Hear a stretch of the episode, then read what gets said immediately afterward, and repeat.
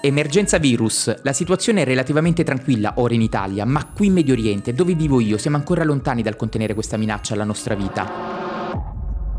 Mi chiamo Damiano Crognali, sono un giornalista e un podcaster e in questo racconto che puoi ascoltare su Spotify e su tutte le piattaforme podcast e sugli smart speaker scatto una fotografia del Medio Oriente al tempo del coronavirus fatta da Quet City, la città dove mi trovo ora.